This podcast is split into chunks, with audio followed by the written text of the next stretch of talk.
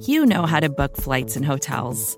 All you're missing is a tool to help you plan that unbelievable travel experience. That's why you need Viator. Book guided tours, excursions, and more in one place. There are over 300,000 travel experiences to choose from, so you can find something for everyone. And Viator offers free cancellation and 24 7 customer support for worry free travel. Download the Viator app now and use code Viator10 for 10% off your first booking in the app. Find travel experiences for you. Do more with Viator.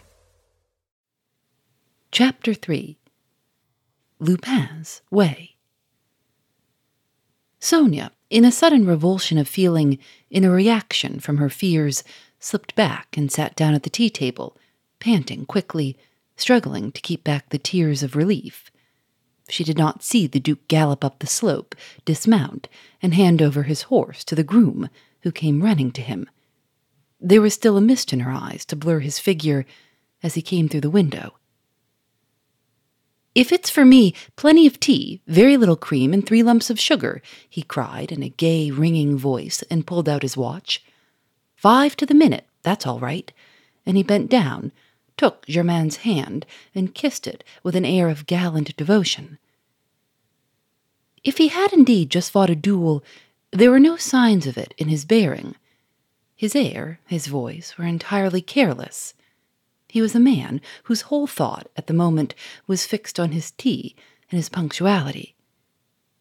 He drew a chair near the tea table for Germaine, sat down himself, and Sonia handed him a cup of tea with so shaky a hand that the spoon clinked in the saucer.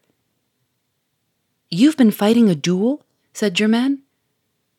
What? You've heard already, said the Duke in some surprise. I've heard, said Germaine. Why did you fight it? You're not wounded, Your Grace, said Sonia anxiously. Not a scratch, said the Duke, smiling at her. Will you be so good to get on with those wedding cards, Sonia? said Germaine sharply, and Sonia went back to the writing table. Turning to the Duke, Germaine said, Did you fight on my account? Would you be pleased to know that I had fought on your account? said the Duke, and there was a faint mocking light in his eyes far too faint for the self satisfied Germaine to perceive. Yes, but it isn't true. You've been fighting about some woman, said Germaine petulantly. If I had been fighting about a woman, it could only be you, said the Duke. Yes, that is so, of course. It could hardly be about Sonia or my maid, said Germaine. But what was the reason of the duel? Oh, the reason of it was entirely childish, said the Duke. I was in a bad temper, and de Rezillier said something that annoyed me. Then it wasn't about me. And if it wasn't about me, it wasn't really worthwhile fighting, said Germaine in a tone of acute disappointment. The mocking light deepened a little in the Duke's eyes. Yes, but if I had been killed, everybody would have said, the Duke of Charmerace has been killed in a duel about Mademoiselle Gournay Martin. That would have sounded very fine indeed, said the Duke, and a touch of mockery had crept into his voice. Now, don't begin trying to annoy me again, said Germaine pettishly. The last thing I should dream of, my dear girl, said the Duke, smiling. And de Rezillier?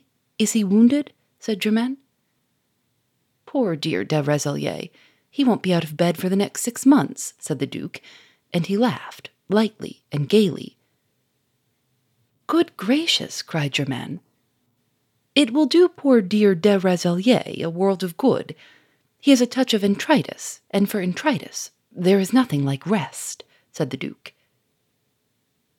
Sonia was not getting on very quickly with the wedding cards. Germaine was sitting with her back to her, and over her shoulder Sonia could watch the face of the Duke, an extraordinarily mobile face, changing with every passing mood. Sometimes his eyes met hers, and hers fell before them. But as soon as they turned away from her, she was watching him again, almost greedily, as if she could not see enough of his face in which strength of will and purpose was mingled with a faint, ironic skepticism, and tempered by a fine air of race. He finished his tea. Then he took a morocco case from his pocket and said to Germaine, It must be quite three days since I gave you anything. He opened the case, disclosed a pearl pendant, and handed it to her. Oh, how nice, she cried, taking it. She took it from the case, saying that it was a beauty. She showed it to Sonia. Then she put it on and stood before a mirror, admiring the effect. To tell the truth, the effect was not entirely desirable.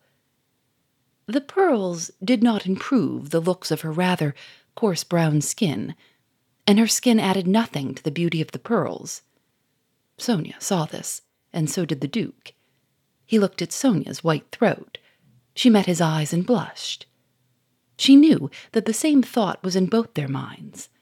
The pearls would have looked infinitely better there. Germaine finished admiring herself. She was incapable even of suspecting that so expensive a pendant could not suit her perfectly. The Duke said idly, Goodness, are all those invitations to the wedding? That's only down to the letter V, said Germaine proudly. And there are 25 letters in the alphabet.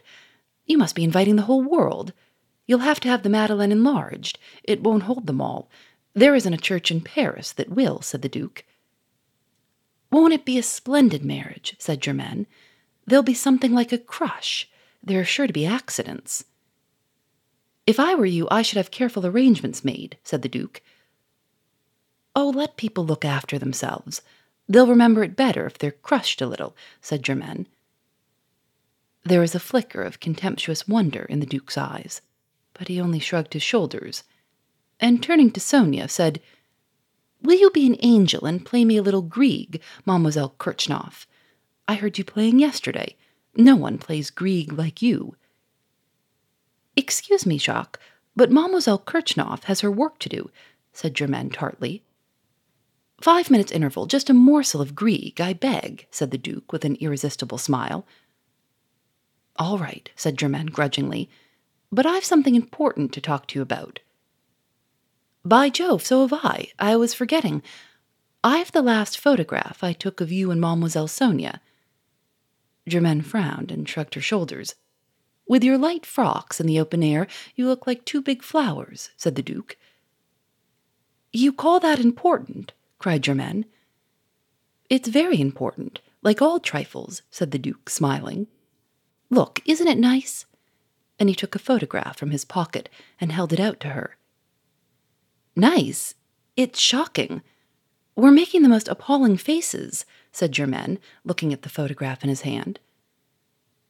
Well, perhaps you are making faces, said the Duke seriously, considering the photograph with grave earnestness. But they're not appalling faces, not by any means. You shall be judge, Mademoiselle Sonia. The faces, well, we won't talk about the faces, but the outlines. Look at the movement of your scarf. And he handed the photograph to Sonia. Jacques, said Germaine impatiently. Oh, yes, you've something important to tell me. What is it? said the Duke, with an air of resignation, and he took the photograph from Sonia and put it carefully back in his pocket. Victor has telephoned from Paris to say we've had a paper knife and a Louis Seize inkstand given us, said Germaine. Hurrah! cried the Duke in a sudden shout that made them both jump. And a pearl necklace, said Germaine. Hurrah! cried the Duke. You're perfectly childish, said Germaine pettishly. I tell you, we've been given a paper knife, and you shout hurrah. I say we've been given a pearl necklace, and you shout hurrah. You can't have the slightest sense of values. I beg your pardon. This pearl necklace is from one of your father's friends, isn't it? said the Duke. Yes. Why? said Germaine. But the inkstand and the paper knife must be from the Faubourg Saint Germain, and well on the shabby side, said the Duke. Yes, well. Well, then, my dear girl, what are you complaining about? They balance. The equilibrium is restored. You can't have everything, said the Duke, and he laughed mischievously. Germaine flushed and bit her lip. Her eyes sparkled. You don't care a rap about me, she said stormily. But I find you adorable, said the Duke. You keep annoying me, said Germaine pettishly, and you do it on purpose. I think it's in very bad taste. I shall end by taking a dislike to you. I know I shall. Wait till we're married for that, my dear girl, said the Duke, and he laughed again with a blithe, boyish cheerfulness which deepened the angry flush in Germaine's cheeks. Can't you be serious about anything? she cried. I am the most serious man in Europe, said the Duke. Germaine went to the window and stared out of it, sulkily. The Duke walked up and down the hall, looking at the pictures of some of his ancestors, somewhat grotesque persons, with humorous appreciation. Between addressing the envelope, Sonia kept glancing at him. Once he caught her eye and smiled at her. Germaine's back was eloquent of her displeasure. The Duke stopped at a gap in the line of pictures in which there hung a strip of old tapestry. I can never understand why you've left all these ancestors of mine staring from the walls, and have taken away the quite admirable and interesting portrait of myself, he said carelessly. Germaine turned sharply from the window. Sonia stopped in the middle of addressing an envelope, and both the girls stared at him in astonishment. There certainly was a portrait of me where that tapestry hangs. What have you done with it? said the Duke. You're making fun of us again, said Germaine. Surely your grace knows what happened, said Sonia. We wrote all the details to you and sent you all the papers three years ago. Didn't you get them? said Germaine. Not a detail or a newspaper. Three years ago I was in the neighborhood of the South Pole, and lost at that, said the Duke. But it was most dramatic, my dear Jacques. All Paris was talking of it, said Germaine. Your portrait was stolen. Stolen? Who stole it? said the Duke. Germaine crossed the hall quickly to the gap in the line of pictures. I'll show you, she said. She drew aside the piece of tapestry, and in the middle of the panel over which the portrait of the Duke had hung, he saw written in chalk the words Arsène Lupin. What do you think of that autograph? said Germaine. Arsène Lupin, said the Duke in a tone of some bewilderment. He left his signature. It seems that he always does so, said Sonia in an explanatory tone. But who is he? said the Duke. Arsène Lupin. Surely you know who Arsène Lupin is, said Germaine impatiently. I haven't the slightest notion, said the Duke. Oh, come. No one is a South Pole as all that, cried Germaine. You don't know who Lupin is? The most whimsical, the most audacious, and the most genial thief in France. For the last ten years he has kept the police at bay. He has baffled Ganimard, Holmlock Shears, the great English detective, and even Guerchard, whom everybody says is the greatest detective we've had in France since Vidocq. In fact, he's our national robber. Do you mean to say you don't know him? Not even enough to ask him to lunch at a restaurant, said the Duke flippantly. What's he like? Like? Nobody has the slightest idea. He has a thousand disguises. He has dined two evenings running at the English embassy. But if nobody knows him, how did they learn that? said the Duke with a puzzled air. Because the second evening, about ten o'clock, they noticed that one of the guests had disappeared, and with him all the jewels of the ambassadress. All of them, said the Duke. Yes, and Lupin left his card behind him, with these words scribbled on it This is not a robbery, it is a restitution. You took the Wallace collection from us. But it was a hoax, wasn't it? said the Duke. No, Your Grace, and he has done better than that. You remember the affair of the Dore Bank, the savings bank for poor people, said Sonia, her gentle face glowing with a sudden enthusiastic animation. Let's see, said the Duke. Wasn't that the financier who doubled his fortune at the expense of a heap of poor wretches and ruined two thousand people? Yes, that's the man, said Sonia. And Lupin stripped Dore's house and took from him everything he had in his strong box. He didn't leave him a sou of the money. And then, when he'd taken it from him, he distributed it among all the poor wretches whom Dore had ruined. But this isn't a thief you're talking about. It's a philanthropist, said the Duke. A fine sort of philanthropist, broke in Germaine in a peevish tone. There was a lot of philanthropy about his robbing Papa, wasn't there? Well, said the Duke with an air of profound reflection, that robbery was not worthy of this national hero. My portrait, if you expect the charm and beauty of the face itself, is not worth much. If you think you are satisfied with your portrait, you're very much mistaken. All of my father's collections were robbed, said Germaine. Your father's collections, said the Duke, but they're better guarded than the Bank of France. Your father's as careful of them as the apple of his eye. That's exactly it. He was too careful of them. That's why Lupin succeeded. This is very interesting, said the Duke, and he sat down on a couch before the gap in the pictures to go into the matter more at his ease. I suppose he had accomplices in the house itself. Yes, one accomplice, said Germaine. Who was that? asked the Duke. Papa, said Germaine. Oh, come, what on earth do you mean? said the Duke. You're getting quite incomprehensible, my dear girl. Well, I'll make it clear to you. One morning, Papa received a letter. But wait, Sonia, get me the Lupin papers out of the bureau. Sonia rose from the writing table and went to a bureau, an admirable example of the work of the great English maker, Chippendale.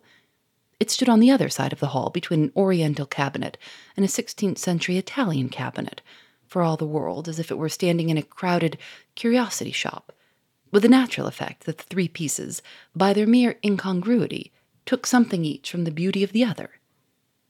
Sonia raised the flap of the bureau and, taking from one of the drawers a small portfolio, turned over the papers in it and handed a letter to the Duke. This is the envelope, she said. It's addressed to Monsieur Gournay Martin, collector at the Chateau de Charmerace. The Duke opened the envelope and took out a letter. It's an odd handwriting, he said. Read it carefully, said Germaine. It was an uncommon handwriting. The letters of it were small but perfectly formed. It looked the handwriting of a man who knew exactly what he wanted to say and liked to say it with extreme precision.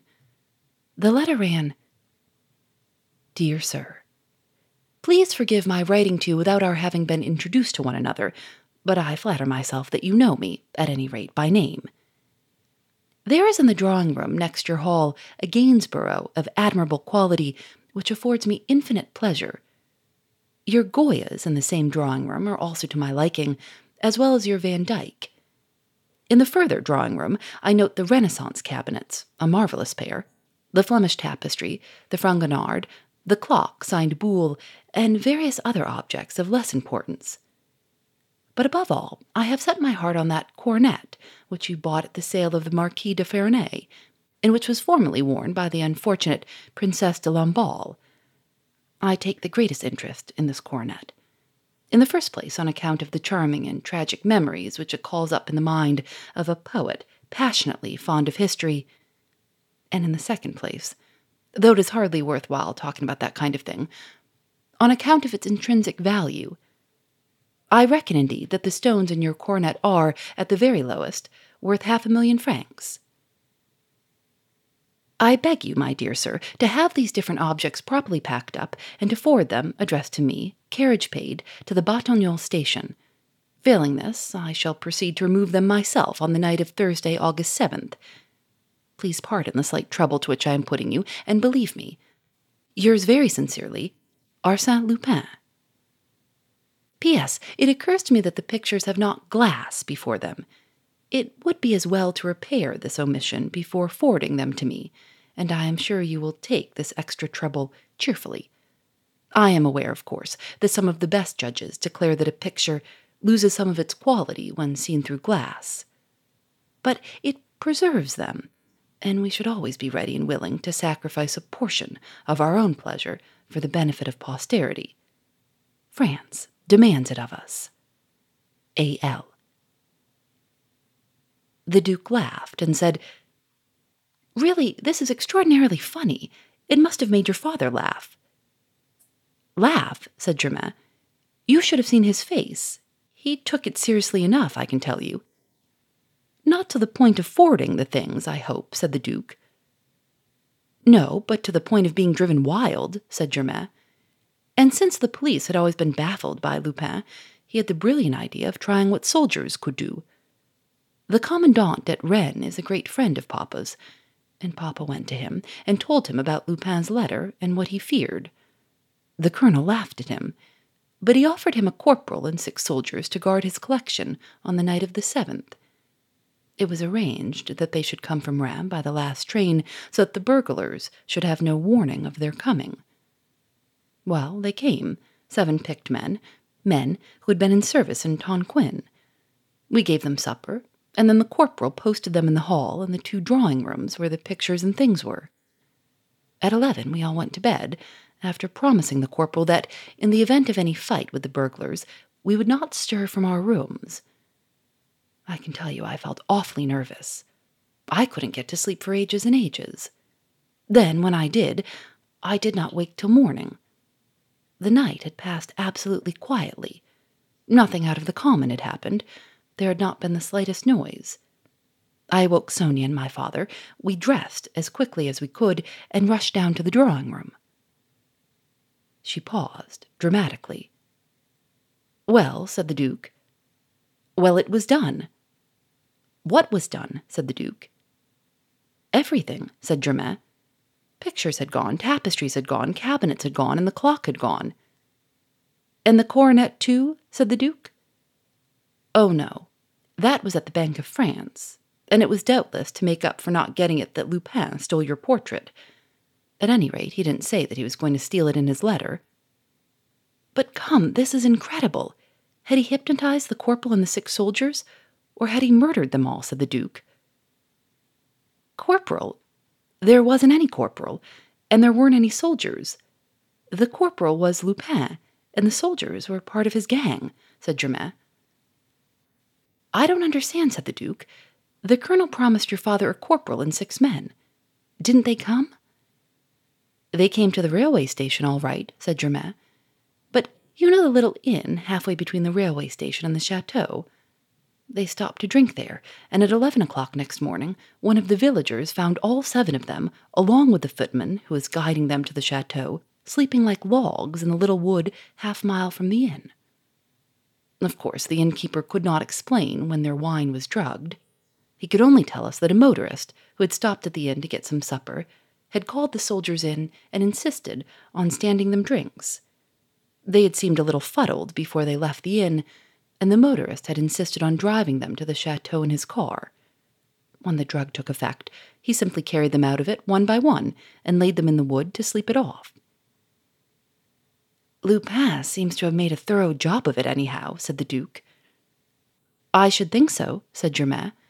Guerchard was sent down from Paris, but he could not find a single clue. It was not for want of trying, for he hates Lupin. It's a regular fight between them, and so far Lupin has scored every point. He must be as clever as they make him, said the Duke. He is, said Germaine. And do you know, I shouldn't be at all surprised if he's in the neighborhood now. What on earth do you mean? said the Duke. I'm not joking, said Germaine. Odd things are happening. Someone has been changing the place of things. That silver statuette now. It was on the cabinet, and we found it moved to the piano yet nobody had touched it. And look at this window. Someone has broken a pane in it, just at the height of the fastening. The deuce they have, said the Duke. More to dos, less time, and an infinite number of tools to keep track of.